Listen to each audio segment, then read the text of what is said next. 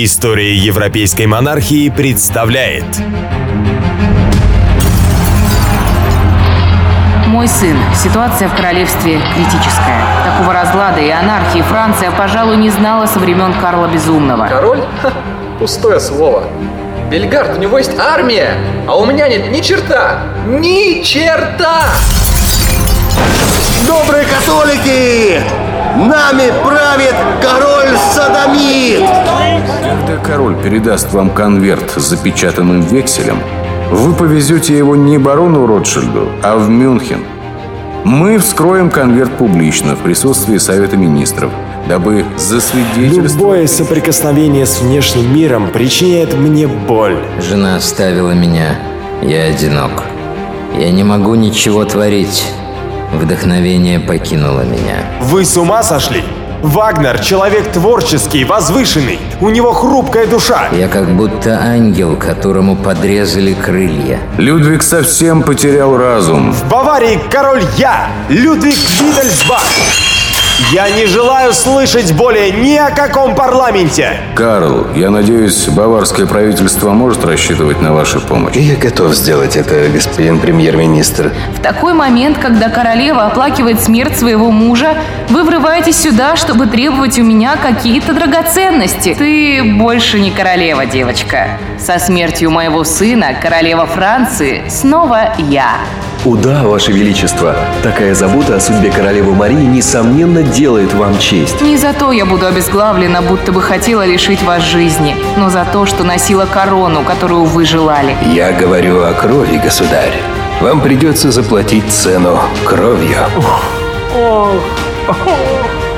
И свершилась месть в том же самом месте и тем же самым манером, но много более жестоко. Велика была радость короля, когда он убедился, что взял верх над всеми своими ненавистными врагами. Одним он отомстил, как канитаблю Франции, иные сами умерли. Господа Всемогущего Отца, Сына и Святаго Духа, мы лишаем христианского благословения короля Генриха. Мы изгоняем его из общества христианского. За что? Муж мой, за что вы подвергли меня таким унижениям? Вернуть его при содействии констебля Уильяма Кингстона в Тауэр. Оттуда влачить по земле через все лондонское Сити в Тайберн. Там повесить его так, чтобы он замучился до полусмерти. История европейской монархии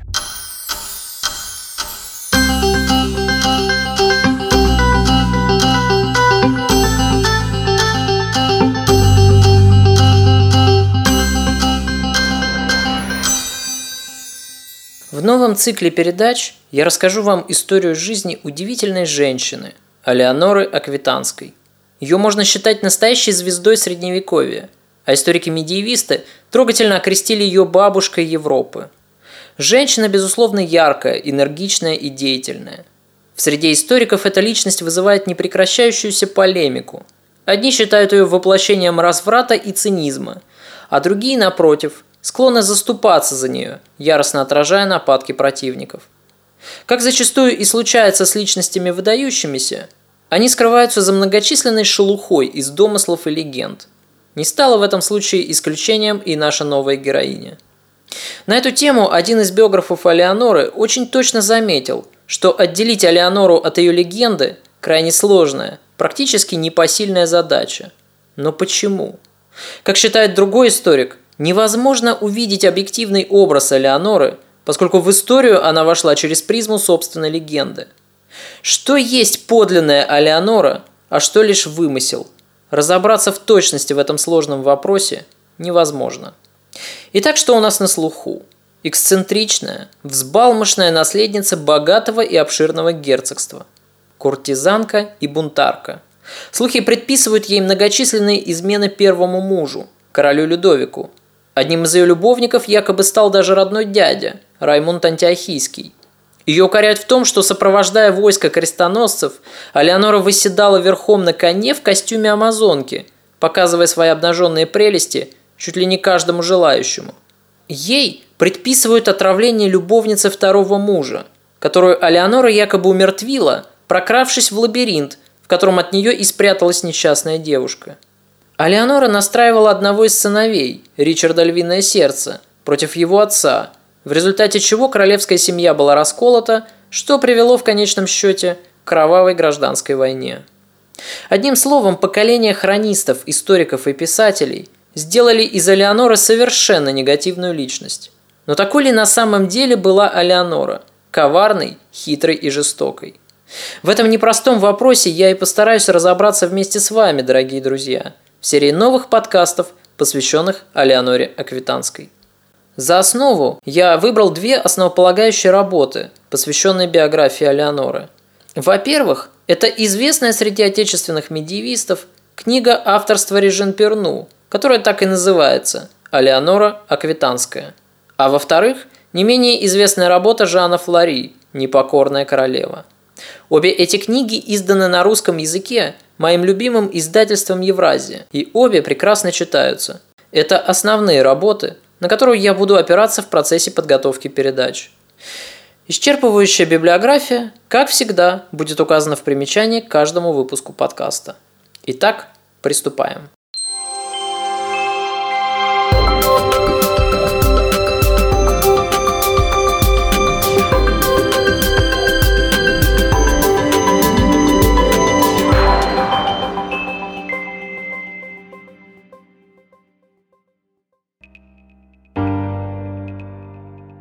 Доподлинно неизвестно, где именно и когда родилась Элеонора. Но историки полагают, что это произошло между 1122 и 1124 годом в одном из родовых замков аквитанских герцогов. Эта неточность вполне типична для той эпохи, поскольку традиция фиксировать точные даты появления на свет новорожденных принцесс только-только закрепляется в жизненном обиходе. Как поясняет в своей книге Жан Флори, Такое отношение к женщинам ни в коем случае не связано с какой-либо неприязнью по половому признаку, а объясняется лишь тем, что девочки в знатных семьях были гораздо менее значимыми персонами, чем мальчики. Мальчик – это всегда наследник, будущий глава дома. Задача же женщины гораздо более прозаична – всего лишь удачно выйти замуж, чтобы обеспечить своей семье посредством брака выгодный союз или блистательные политические перспективы. В случае с Элеонорой дело так и обстояло. Она родилась в семье аквитанских герцогов. Ее отцом был Гильем X Аквитанский, сын знаменитого Гильома IX Трубадура, о котором я расскажу вам чуть позже. Спустя несколько лет в семье случилось еще одно счастливое пополнение. У Алеоноры появился младший брат, которого тоже назвали Гильомом. Как мы видим, фантазию при выборе имен обычно не проявляли. В семье Капетингов которые управляли в это самое время скромными зачатками Франции, тоже имелось два поколения Людовиков. Что касается имени Алеонора, то девочку назвали в честь матери Аэноры, только прибавили к имени приставку, вследствие чего так и получилось Алиенора, что означает «другая Аэнора». Ко времени появления Алеоноры на свет, Франции, которую мы знаем последние 500 лет, тогда и в помине не существовало. Все, что в наши дни принято называть словом «Франция», много веков назад представляло из себя конгломерат независимых территорий, одной из которых и была Аквитания. Если взглянуть на политическую карту XII века, то мы увидим с вами узенькую полосочку, сдавленную со всех сторон соседними графствами и простирающуюся между тремя речками – Сеной, Марной и Уазой. Эта крошечная территория и есть домен капетингов – Территория, которая исторически принадлежала королям Франции и находилась под их непосредственным контролем. Это и есть ядро современной Франции. Все остальные земли представляли из себя осколки некогда могущественного государства древних франков, огромнейшей территории, вобравшей в себя Бургундию, Аквитанию, Анжу, Шампань, Нормандию, Ломбардию и даже саксонские земли. Иными словами, территории, простиравшейся от Северной Италии до Западной Германии. Король Франции формально считался сюзереном соседних графств и герцогств, поскольку возводил свою родословную от древних правителей франков. На практике же он не имел ровным счетом никакого влияния за пределами своего домена. Но что самое поразительное, король Франции был намного беднее некоторых своих вассалов. Так, например, на востоке от его владений простиралась территория могущественного шампанского графства. На западе не менее обширное графство Анжу. На юге еще более богатые и огромные земли Аквитанского герцогства. Капетинги были на грани выживания. Ресурсов у них почти не было. Людовик VI, который вошел в историю под прозвищем Толстый, потерпел жесточайшее поражение в столкновении с английским королем Генрихом. На протяжении всего своего правления ему кое-как удавалось усмирять мелких баронов, отличавшихся склонностью к грабежам и насилию, и еле-еле удерживать в своих руках жалкие крохи земли, оставшиеся от некогда могущественной империи Карла Великого. У французского дома был один единственный шанс выжить, укрепив свои шаткие позиции в Европе за счет династического союза с богатым и сильным вассалом. Но как устроить такой союз, если никто не хочет связываться со слабым домом? Там, где на помощь не могут прийти армии, свою роль может сыграть золото и хитрость.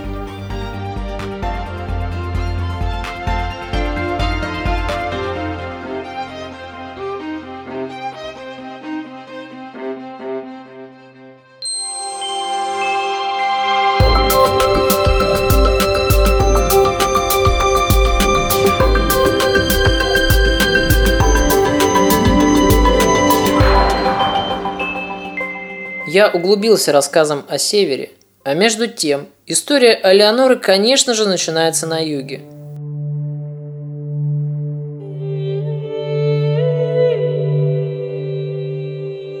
Она была внучкой знаменитого Гильома IX по прозвищу Трубадур.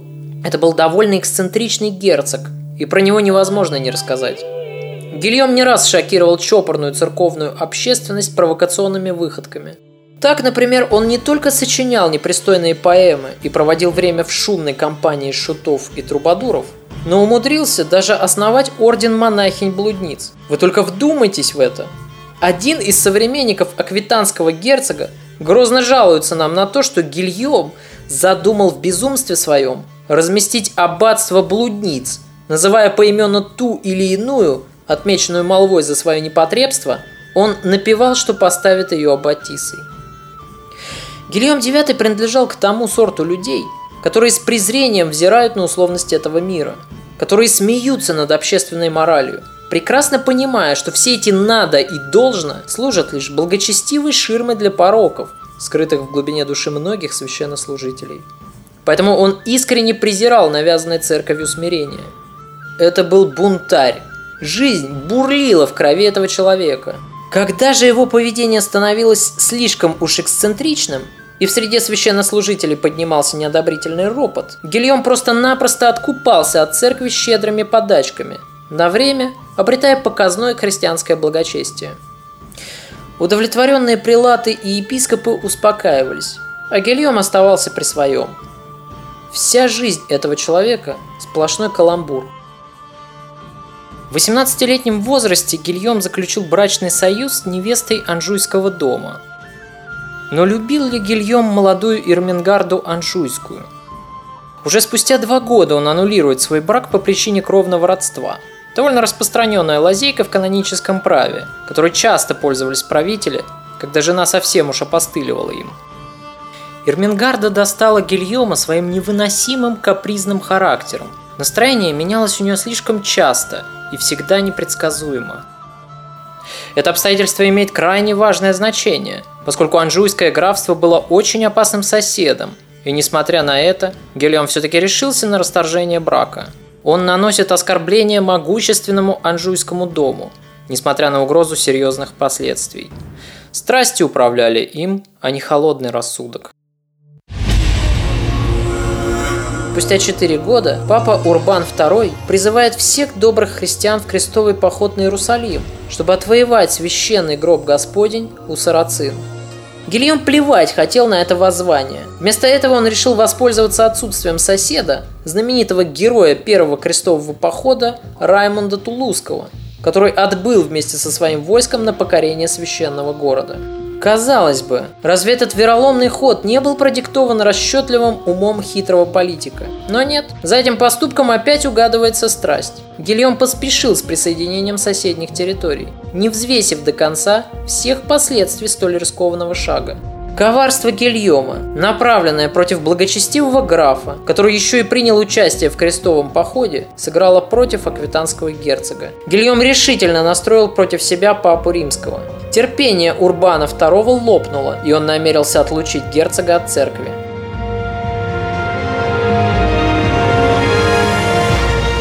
Ничего не могло быть страшнее интердикта. Как бы Гильем не насмехался над церковной моралью, он все-таки был христианином, пускай и не образцовым, но верующим. Кроме последствий для загробной жизни, интердикт грозил неприятностями уже при жизни земной. Отлученный от церкви правитель автоматически становился мишенью для своих многочисленных соседей, которые под благочестивым предлогом легко могли вторгнуться на территорию соседнего герцогства. Не стоит забывать, что Аквитания была богатой землей, а Гильем своими выходками успел настроить против себя не только папу римского. Как это часто случается с людьми подобного рода, Гильем бросается из крайности в крайность. Он снова становится благочестивым и даже решается откликнуться на призыв Урбана, чтобы отправиться в крестовый поход. Нет, Гильома вовсе не смущает, что с того момента, когда понтифик призвал христиан в крестовый поход, прошло уже 4 года, и что Иерусалим к тому времени уже отвоеван. Для этого человека главное жест. И Гильем продает только что завоеванную Тулузу. Впоследствии он, правда, снова отвоюет этот город, но все-таки не сможет его удержать. На вырученные деньги Гильем собирает армию и отправляется в собственный крестовый поход. Пылкое воображение, должно быть, рисовало перед ним картины рыцарской славы и опасных приключений, о которых он сложит впоследствии не одну балладу. Будет чем похвастаться перед внуками – но действительность оказалась суровой и сильно отличалась от красивых сказаний трубадуров, пропитанных романтикой и сдобренных порцией героических подвигов. В горах Анатолии войско Гильома угодило в засаду османского султана и было на голову разбито. Сам Гильем лишь по счастливой случайности спасся. Нам известно, что он прибыл в Антиохию всего с шестью людьми, которые составляли теперь его жалкую свиту. Шесть людей – это все, что осталось от внушительной армии аквитанского герцога. В отсутствие герцога его землями управляла вторая жена. Бесславно возвратившись домой, Гильем тут же отстранил женщину от правления и вновь принялся за свои сумасбродства. Он ударился в разврат, но при этом он умудрялся сочинять красивые песни, восхваляя любовь и преданность женщине. Жена Гильома, Филиппа Тулузская, до поры до времени терпела выходки мужа, но когда Гильем снова влюбился, на этот раз в молодую жену своего вассала, она не выдержала и демонстративно удалилась в монастырь. Вильям Мольсберийский в своей хронике рассказывает о том, что Гильем выкрал у своего Виконта жену, поместил ее в высокой башне и распорядился изобразить ее обнаженной на собственном щите. Это был грандиозный скандал, и он не мог не остаться незамеченным. В среде духовенства последовала очередная волна недовольства – кульминацией которой становится ритуал отлучения Гильома от церкви. И в тот самый момент, когда епископ Пуатье уже готов был довершить начатое, двери кафедрального собора с грохотом распахнулись, и присутствующие с ужасом узнали в вошедшем человеке аквитанского герцога. Гильем, облаченный в рыцарские доспехи, с мечом в руках – грозно прошествовал через весь собор к изумленному от такого зрелища епископу. После этого последовала удивительная сцена. Гильем, занеся меч, пригрозил священнику, что тут же отрубит ему голову, если он не снимет только что наложенный интердикт.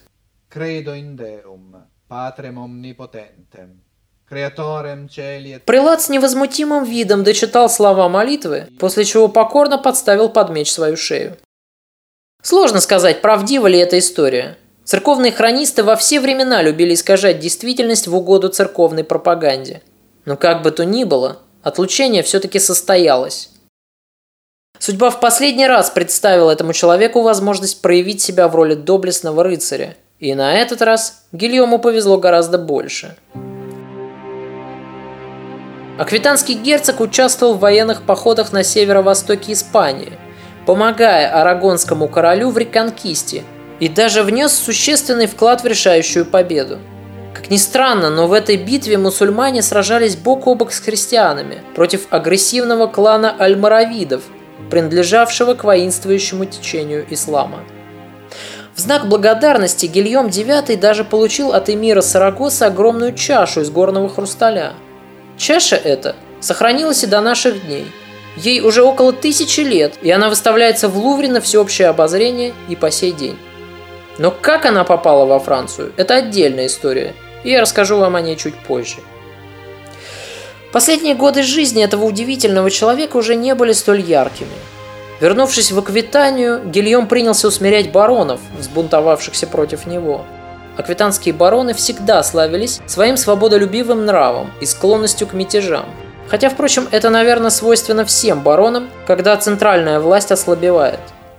Вследствие плохого управления Аквитания наводнилась разбойниками. Но самым тяжким ударом для Гильома стала утрата Тулузы – которая отошла к Альфонсу Иорданскому, сыну того самого Раймонда Тулузского, у которого Гильем когда-то так вероломно эту самую Тулузу и отобрал. Но не только одну Тулузу потерял Гильем, еще он лишился и Гаскони, исконной вотчины аквитанских герцогов. Прожив такую яркую, сумасбродную и бесшабашную жизнь, Гильем в конечном итоге превратился в уставшего от жизни, дряхлеющего человека – по нашим меркам, впрочем, его нельзя считать таким уж старым. Гильем умер всего лишь в возрасте 55 лет. Но для эпохи Средневековья этот возраст, как правило, являлся пределом.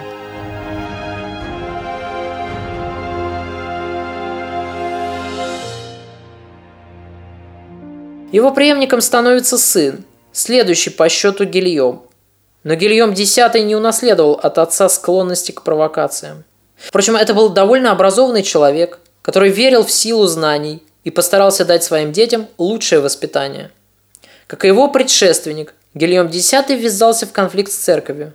Он опрометчиво поддержал права на папский престол за антипапой Анаклетом в тот самый момент, когда Анаклет занял Рим и, казалось, был на вершине могущества. Но если Анаклет контролировал Рим и папскую область, то его соперник Иннокентий, поспешно бежавший в Европу, сумел привлечь на свою сторону остальное духовенство. Более того, Иннокентий заручился поддержкой европейских королей и сумел организовать две военных кампании против Анаклета, последняя из которых оказалась успешной. Этот деятельный человек потратил 7 лет своей жизни на борьбу за власть над Римом, и в конце концов Иннокентию удалось достичь своей цели, благодаря чему противник Иннокентия, Анаклет, и вошел в историю как антипапа. Тем временем европейское духовенство отлучает Гильома X от церкви и накладывает на Аквитанию интердикт, после чего история Гильома IX поразительным образом повторяется и с его сыном. Духовенство призывает на помощь Бернарда Клервосского, самого знаменитого церковного фанатика того времени, считавшегося чуть ли не святым при жизни – Гильем в сопровождении вооруженной свиты является к Бернарду Клервосскому, как когда-то его отец явился к епископу Пуатье. Но Бернард тоже не испугался меча. Его религиозный пыл и его уверенность в собственной правоте были настолько сильны, что смутили аквитанского герцога. Гильем не отважился пролить крови священнослужителя.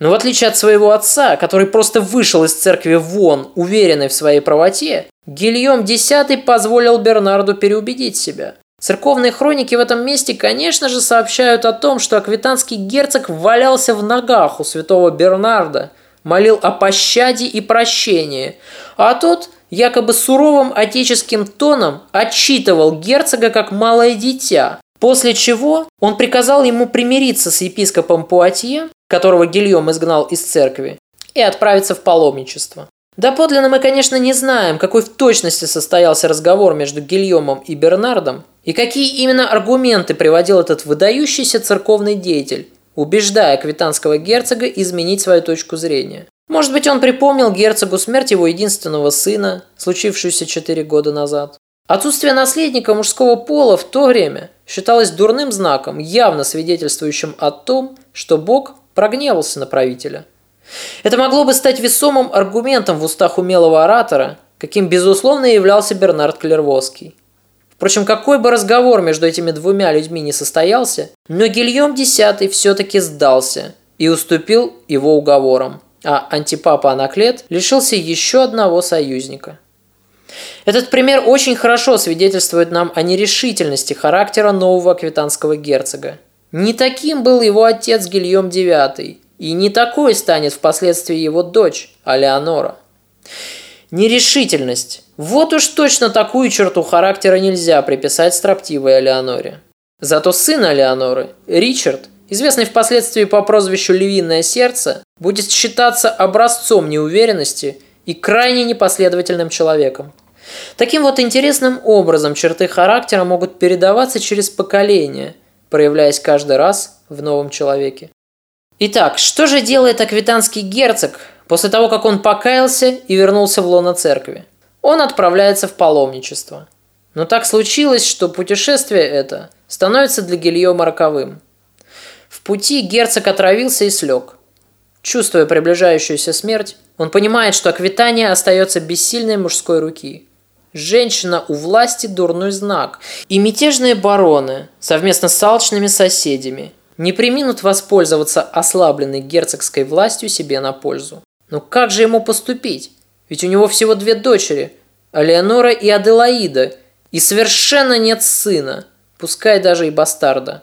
Гильем мудро использует последние мгновения жизни. Он сообщает подданным свою волю.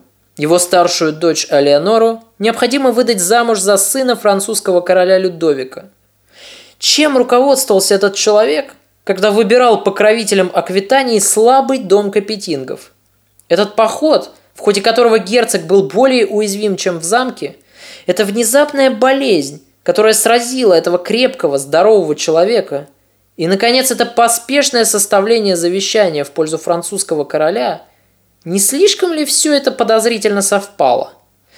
Но как бы то ни было, волю усопшего оспаривать никто не решился. Если, конечно, это была его воля. Гонец поспешно направился в Иль-де-Франс, и вскоре Людовик VI уже получил известие о кончине своего формального вассала.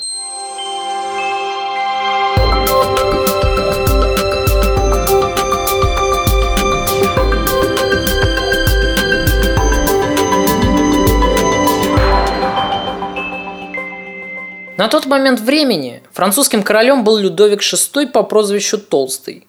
Как нетрудно догадаться, Людовик получил это прозвище благодаря чрезмерной тучности. Вообще склонность к полноте он унаследовал вместе с большим ростом от отца, Филиппа I. Однако это не помешало ему стать одним из самых энергичных королей во времена выживания французского дома. Свое детство он провел в монастыре. Именно там он и выработал свои представления о роли короля, о его долге перед народом, о правах и обязанностях монарха. Когда Людовик вступил на престол, он продолжил борьбу своих предшественников против слишком могущественных вассалов, отчаянно пытаясь укрепить позиции французского домена со всех сторон, окруженного хищными герцогами и графами. У этого человека были все предпосылки, чтобы стать великим, но в историю он вошел как малозаметная личность. На мой взгляд, это несправедливо, потому что именно этот король во многом и подготовил почву для последующего возвышения французского дома – у Людовика было два сына. Старший Филипп, который с детства готовился на роль короля, и младший Людовик, которому была уготована более скромная церковная карьера. Филипп, конечно же, был любимчиком отца, но король его слишком избаловал. По свидетельствам одного из современников, Филипп зазнался своей гордостью и тираническим высокомерием сделал себя бременем для всех.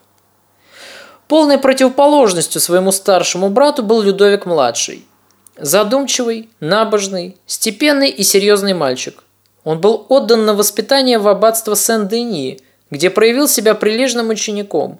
Монахи не могли нарадоваться на своего воспитанника, который вел размеренную жизнь, наполненную благочестивыми молитвами и чтением церковных трактатов. Ему и не нужно было большего, но так случилось, что судьба сама вручила корону ему в руки. Однажды вечером его старший брат Филипп по обыкновению возвращался во дворец с охоты в компании своих друзей. Переправляясь вброд через речку, он помчался было вперед на полном скаку. Но уже в следующее мгновение под копыта его лошади кинулась обезумевшая свинья, сбежавшая с одного из постоялых дворов поблизости. Лошадь испугалась, встала на дыбы, и юноша, не удержавшись в седле, перелетел через голову скакуна. Когда испуганные спутники подбежали к принцу, в нем уже едва теплилась жизнь. Неожиданно для всех, благодаря какой-то свинье, забытый отцом Людовик превращается в ценного наследника.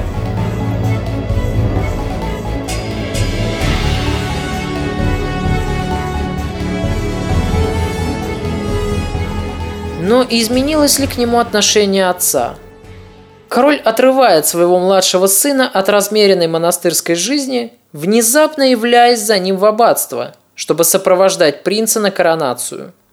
Оба Людовика направляются в Реймс, где девятилетнему мальчику вручают скипетр, и некоторые из вассалов приносят ему амаш.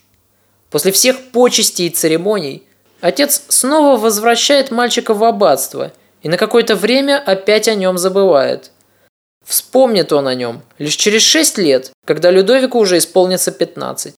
Юноши вдруг сообщают, что он должен жениться на какой-то Алеоноре из Аквитании, наследнице богатого аквитанского дома, которую Людовик и в глаза-то не видел. Однако мнение принца никого не интересует, и юноша это прекрасно понимает, покорно принимая волю отца.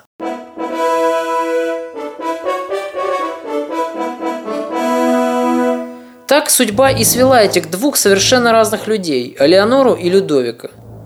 Свадьбу нужно было сыграть как можно скорее. Здоровье Людовика-старшего постепенно ухудшалось, и он хотел покончить со всеми формальностями до того, как сойдет в могилу. Никто после его смерти, ни одна живая душа на свете, не должна была оспаривать право французского дома на богатые южные земли. Если до этого Аквитания была вассалом французского короля лишь формально, то теперь богатейшее герцогство должно было стать частью королевского домена Капетингов, полностью утратив свою независимость. Но Людовик-младший не был разочарован. Красота Алиеноры превзошла пределы его мечтаний. Скорее всего, Людовик влюбился в свою супругу с первого же взгляда, потому что об этом более чем красноречиво свидетельствуют его последующие поступки. Что испытывала сама Алиенора, впервые увидев будущего супруга, сказать гораздо сложнее. Страх? Может быть отвращение? Или напротив интерес? Это нам неизвестно. Да, впоследствии отношения этих двух людей не сложились, во многом из-за несовместимости их характеров. Но опрометчиво будет забегать вперед, чтобы на основании произошедшего пытаться понять чувства Алеоноры в день свадьбы. Свадебные торжества продолжались несколько дней и проходили в прекрасном Бордо – который хорошо известен нам сегодня благодаря французским винам. Но в далеком XII веке Бордо только готовится стать французским регионом.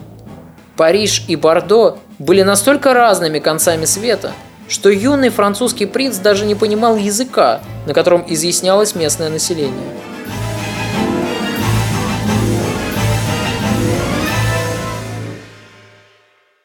На шестой день свадебных торжеств к Людовику-младшему прибывает гонец с севера с печальными известиями. Его отец, король Людовик VI, скончался. Теперь уже Людовику VII суждено стать королем нового королевства, объединенного благодаря его предшественнику.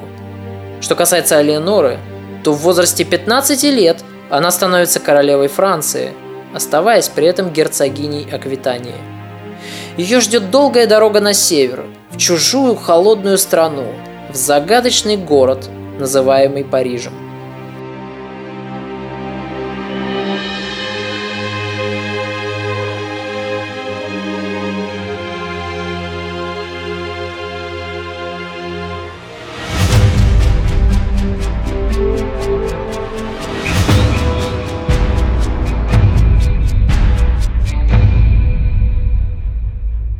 Что из себя представлял Париж того времени? Это был довольно мрачный город, раскинувшийся на берегу Сены. Тогда еще не существовало прекрасных дворцов из камня, роскошных домов, мощенных мостовых, знаменитого Лувра и собора Парижской Богоматери.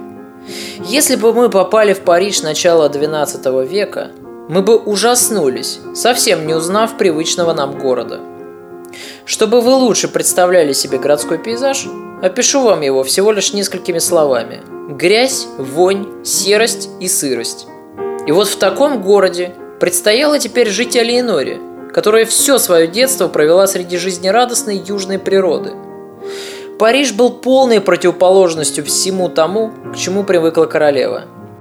Здесь не было музыкантов, здесь не принято было устраивать роскошные пиры, тут не была в моде легкая и яркая одежда. Впрочем, все это компенсировалось тем, что в первые шесть лет брака Алиенора имела на мужа огромное влияние – Конечно же, это не могло сказаться на отношении к невестке ближайшего окружения молодого короля. А Леонору открыто недолюбливали. Здесь она была чужой. Вскоре после свадьбы в королевской семье произошел конфликт между молодым королем и его матерью. Но вот кто был истинной причиной ссоры, это остается неясным. Самая очевидная точка зрения – которой придерживается большинство историков, это то, что ссора произошла на почве выяснения отношений между невесткой и свекровью. Эта версия кажется наиболее убедительной, поскольку такое развитие событий довольно типично для многих семей. Стареющая властная женщина, не имеющая при жизни никакого влияния на мужа, рассчитывала найти понимание в мягкосердечном сыне. И вдруг у нее на пути встает наглая чужестранка – которая отказывается покорно сносить тиранию свекрови. Молодой муж, влюбленный в жену, естественно, не хочет даже слушать жалоб своей матери. Такое пренебрежительное отношение до глубины души оскорбляет пожилую королеву, в результате чего она демонстративно покидает двор. Все это кажется убедительным, потому что довольно банально. Однако не все историки склонны обвинять Алиенору в произошедшем раздоре. Но если не Алиенора, Тогда кто же стал причиной конфликта между матерью и сыном? Для того, чтобы ответить на этот вопрос, необходимо вспомнить, кто еще был настолько близок к престолу, чтобы затевать подобные интриги. И вот тогда в нашем поле зрения окажется один малоприметный на первый взгляд человек. Знакомьтесь, Аббат Сугерий, доверенное лицо Людовика VI. Но не стоит его недооценивать. Пользуясь при покойном короле огромным влиянием, этот человек любил власть и роскошь, и он не готов был мириться с утратой влияния при дворе после смерти старого короля. Действительно, а почему бы не столкнуть лбами двух женщин, не подогреть в них вражду друг к другу, чтобы руками одной устранить другую, а затем, а затем разобраться и с оставшейся соперницей? Сугери был властолюбивым тщеславным и крайне амбициозным человеком. Поэтому такая интрига вполне могла быть продумана и разыграна аббатом при помощи молодой королевы, которая пока еще не имела опыта в подобных делах. Надо сказать, что Сугерий – личность крайне любопытная.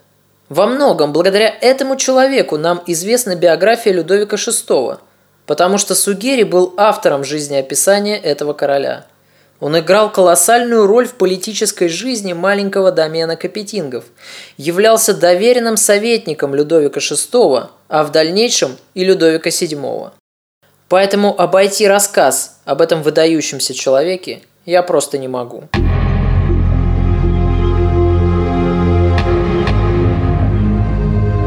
Сугери сделал свою политическую и церковную карьеру буквально из ничего – потому что родился в семье обычного крестьянина. Церковь во все времена, а в эпоху Средневековья в особенности, предоставляла возможность выбиться в люди выходцам из самых низов. Но для этого надо было очень хорошо постараться. И Сугери постарался. Десятилетнего мальчика отец привел в аббатство, где и оставил его на попечение монахов.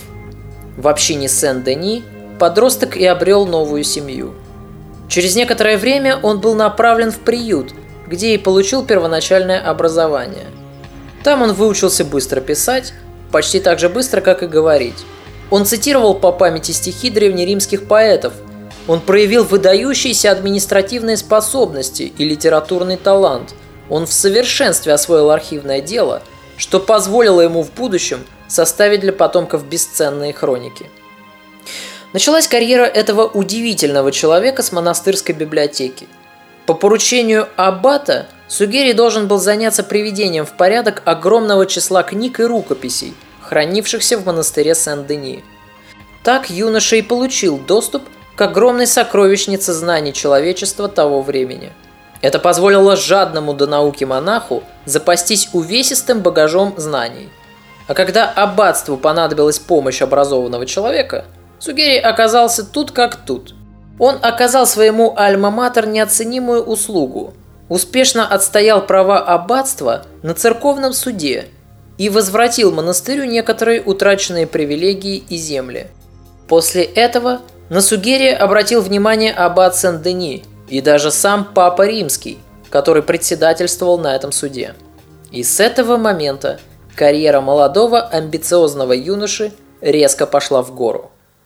Через некоторое время после выигранной тяжбы он уже сопровождает понтифика в поездке по стране, выполняя его поручения и присутствуя на различных светских мероприятиях.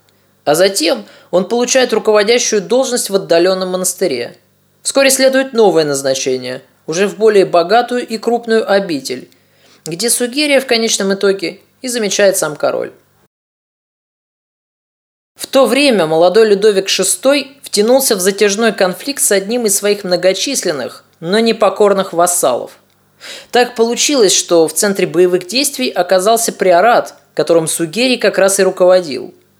Приво монастыря был вызван на заседание Королевского суда – в ходе которого епископы и аббаты излагали Людовику свои жалобы на бесчинство герцога Бургундского. Сугери был замечен королем. После этого начинается многочисленная череда ответственных поручений и новых головокружительных повышений. Пройдет еще немного времени, и Сугери станет тем самым Сугерием, каким мы его сегодня и знаем – опытным политиком, хитрым дипломатом и доверенным соратником короля. А когда Людовик VI испустит последний вздох на смертном одре, Сугерий окажется подле его сына, Людовика VII, которого будет сопровождать по поручению короля на свадьбу с Элеонорой Аквитанской. Общепризнанный факт, который не оспаривается ни одним историком. Сугерий любил власть и роскошь, но в довершении к своему тщеславию он был крайне хитрым и расчетливым человеком – когда главная соперница за влияние на молодого короля устранилась сама по себе, Сугери мог праздновать победу. А Леонору он всерьез не опасался, в случае чего с молодой королевой, которая чувствует себя в Париже неуверенно, можно будет найти общий язык. Но как мы убедимся впоследствии, самонадеянность сыграла с Аббатом злую шутку. А Леонора оказалась не такой наивной девочкой, какой должно быть казалось на первый взгляд. Случилось так, что спустя год после сыгранной свадьбы горожане Пуатье подняли мятеж. Пуату – это не какая-нибудь второстепенная провинция на южных задворках Франции. Напротив, это древняя Аквитанская область, неотделимая часть Аквитании, без которой сама Аквитания немыслима, поднимает мятеж против своей герцогини. Неслыханная дерзость, которая не могла сойти горожанам с рук. Людовик с трудом собирает войско – которое, впрочем, оказалось довольно внушительным по тем временам. 200 рыцарей, а в придачу к ним арбалетчики, лучники, осадные орудия и инженеры. По тем временам грозная сила. Охваченные ужасом горожане даже не рискнули сопротивляться такому войску и тут же сдались на милость короля. И вот тут происходит нечто странное. Людовик, незлобливый по своей натуре человек, проявляет несвойственную для себя жестокость. Войдя в сдавшийся без осады город, король вдруг требует, чтобы самые знатные жители Пуатье отдали бы ему в залог своих детей. Даже окружение короля пребывает в замешательстве. Ни одна из хроник не упоминает при описании этих событий имени Алиеноры. Но за решительностью Людовика как будто бы угадывается ее тень. Ну не мог слабохарактерный, крайне неуверенный в себе человек – самостоятельно пойти на столь радикальные меры. Но отчетливее всего силуэт Алиенора проступает именно в тот момент, когда на аудиенцию к Людовику является сам Сугерий. Мудрый аббат пытается отговорить неопытного короля от столь непопулярных действий. Зачем Людовику нужны заложники?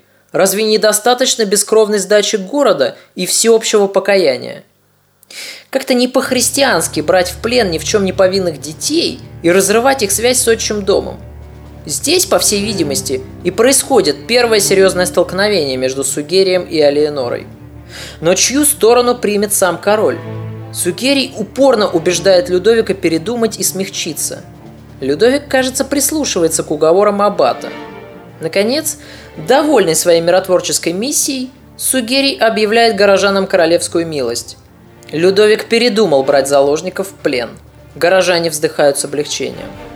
Кажется, что Сугерий одержал победу в противостоянии с королевой. Но не спешите делать выводы. Спустя несколько месяцев в отношениях между королем и пожилым аббатом происходит неожиданный разрыв. Такое ощущение, что некий человек, все время находившийся подле короля, целенаправленно изо дня в день настраивал Людовика против деятельного аббата. И вот однажды, когда король созывает совет – он впервые не приглашает на него Сугерия. Священник все понял и в свою очередь демонстративно удалился, уединившись в монастыре. В течение последующих нескольких лет имя Сугерия не будет связано ни с одним поступком Людовика VII. Подле своего мужа безраздельно будет править только один человек – Алиенора Аквитанская.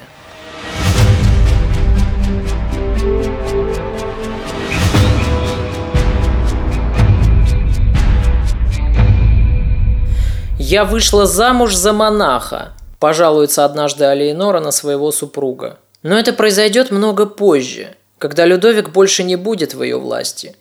А сейчас молодой король страстно влюблен, а потому он готов исполнить любую прихоть молодой королевы из прекрасной южной страны. Что касается Алиеноры, то она вовсю использует неограниченное влияние на мужа. Устранив всех соперников, Алиенора решается на довольно дерзкий проект. В самом начале этой передачи я рассказывал вам о несчастной жене Гильома IX, которая мудро управляла Аквитанией во время неудачного похода своего мужа и которая в конце концов удалилась в монастырь, не выдержав любовных похождений супруга.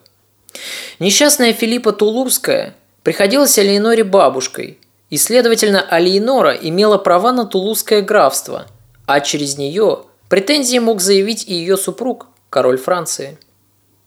Людовик собрал армию и выступил в поход против Альфонса Тулузского, но потерпел неудачу. Из вежливости к своему формальному сеньору граф Тулуза согласился принести Людовику амаш, конечно, довольно символический. Однако вернуть Алиеноре графство не удалось. По всей видимости, Алиенору, если и расстроила неудача мужа, то не слишком сильно, поскольку она в награду за хлопоты подарила Людовику великолепную чашу из горного хрусталя. Да-да, ту самую чашу, которую дед Алейноры, Гильем IX, получил в дар от эмира Сарагосы. Вот так это бесценное сокровище и оказалось во Франции. Чаша эта и по сей день находится в Париже и выставляется на показ для любопытных туристов в Лувре. Но не успело закончиться одно противостояние, как тут же назревало новое, на этот раз куда более серьезное. Алиенора была очень дружна со своей младшей сестрой, которая с недавних пор гостила в Париже. В столице юная Аэлита познакомилась с кузеном короля, Раулем де Вермандуа. Мужчине на тот момент времени было 50 лет, а прелестной кокетке всего 15. Тем не менее, в эпоху средних веков – 15-летний возраст считался вполне приемлемым для брака. А Элите страстно хотелось замуж. Должно быть, она брала в этом пример со своей сестры. И ее выбор остановился как раз на кузене Людовика, который к тому же был на особом счету у короля, получив выгодную должность синешаля. Сложно сказать, влюбилась ли Аэлита в стареющего мужчину по-настоящему, или всего-навсего молодая девушка искала для себя выгодную партию – пытаясь обеспечить достойное будущее для себя, ведь она всего лишь вторая наследница Аквитании. На первый взгляд в этой истории нет ничего особенного, но не спешите с выводами.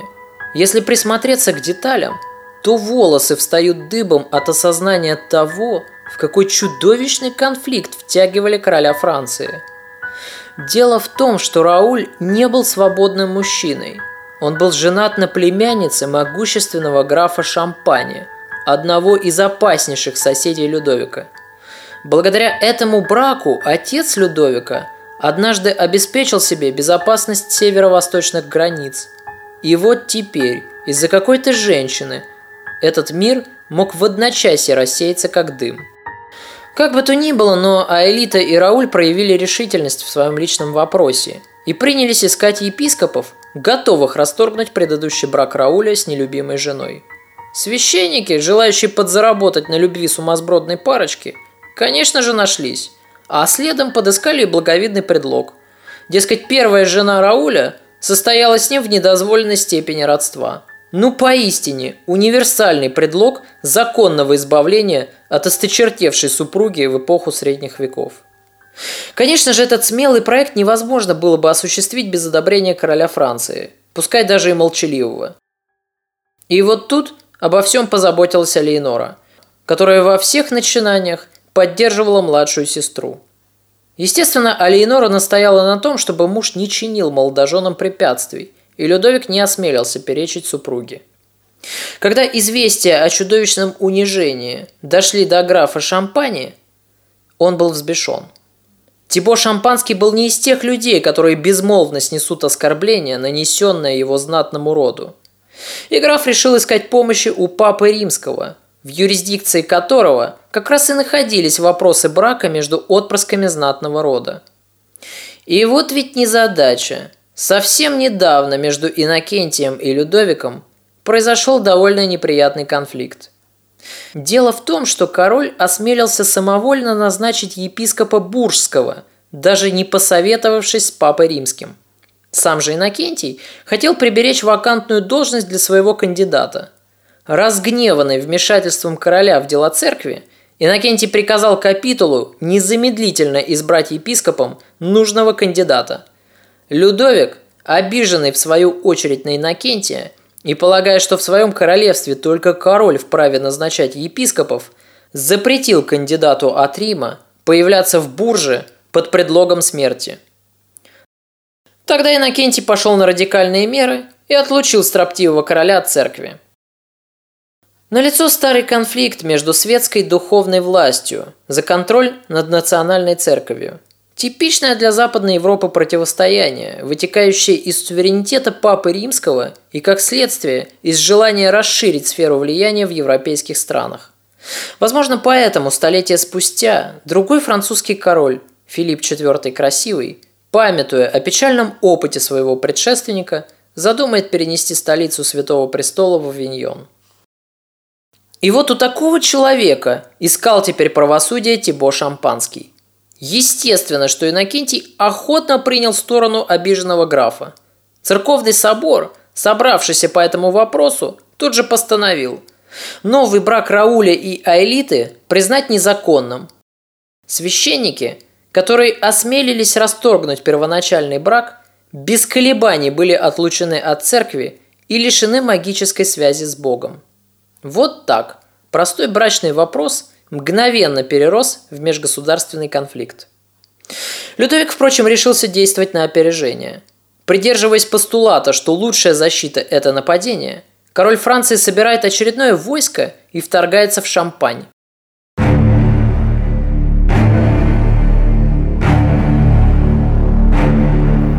Его армия осаждает Витри. Город был обречен. Осажденные могли противопоставить королевским рыцарям лишь жалкую горстку ополчения. Необученные военному делу пахари, которые с грехом пополам держали в трясущихся от страха руках вилы де копия. Трагедия, последовавшая за этим, оказала огромное влияние на короля, который присутствовал при осаде. Армия Людовика поджигала дома, убивая на своем пути всех, кто осмеливался защищать свое имущество и семью.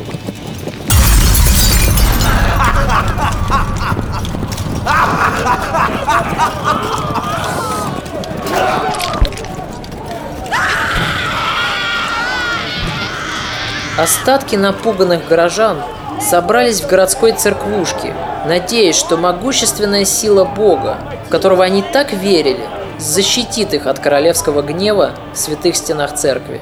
Но армия Людовика, опьяневшая от крови и вседозволенности, поджигает церковь с собравшимися внутри людьми. Вихри пламени мгновенно вздымаются к небу под оглушительный вопль запертых в горящем здании детей, женщин и стариков.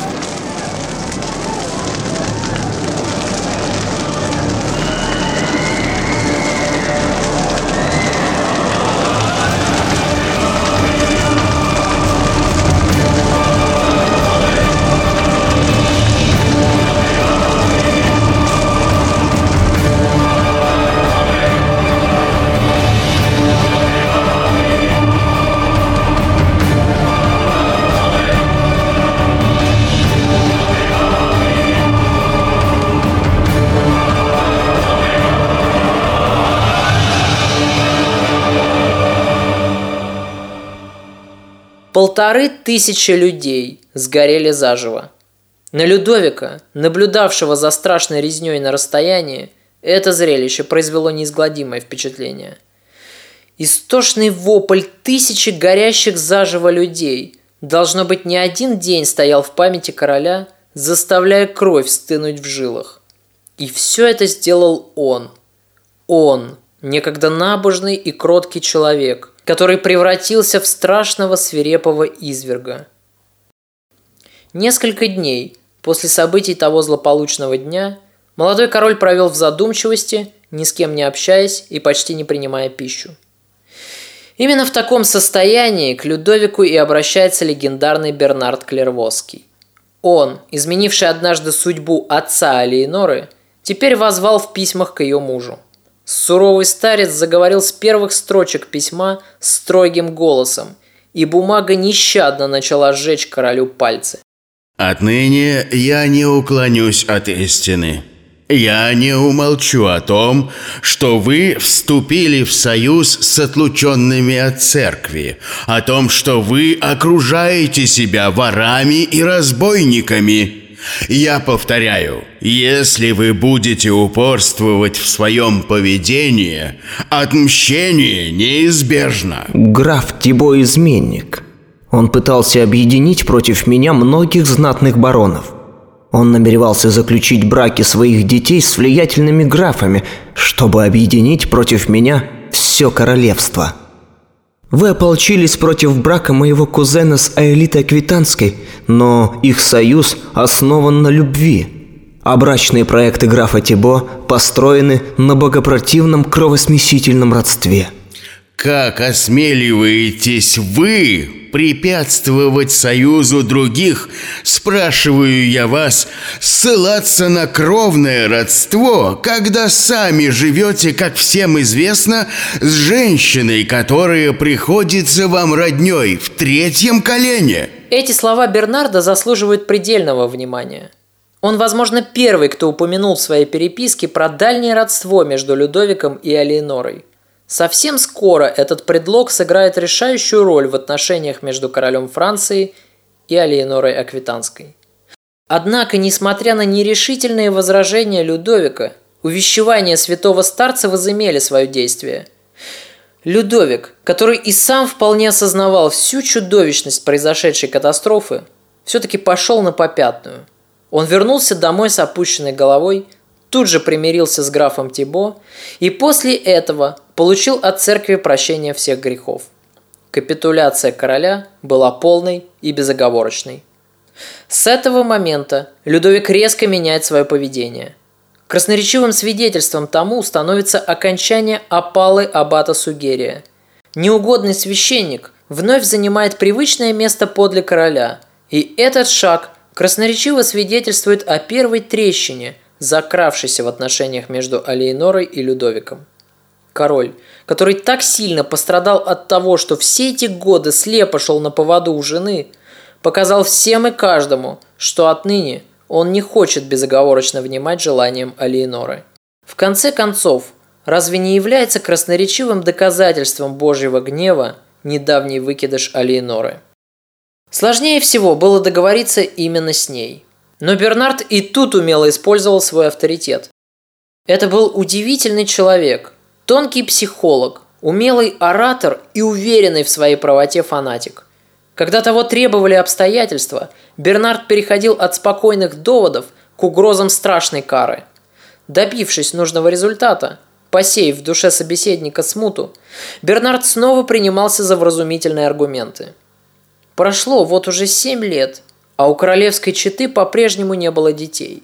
Более того, у Алиеноры недавно случился выкидыш. Это был дурной знак, и Бернард ловко уцепился за него.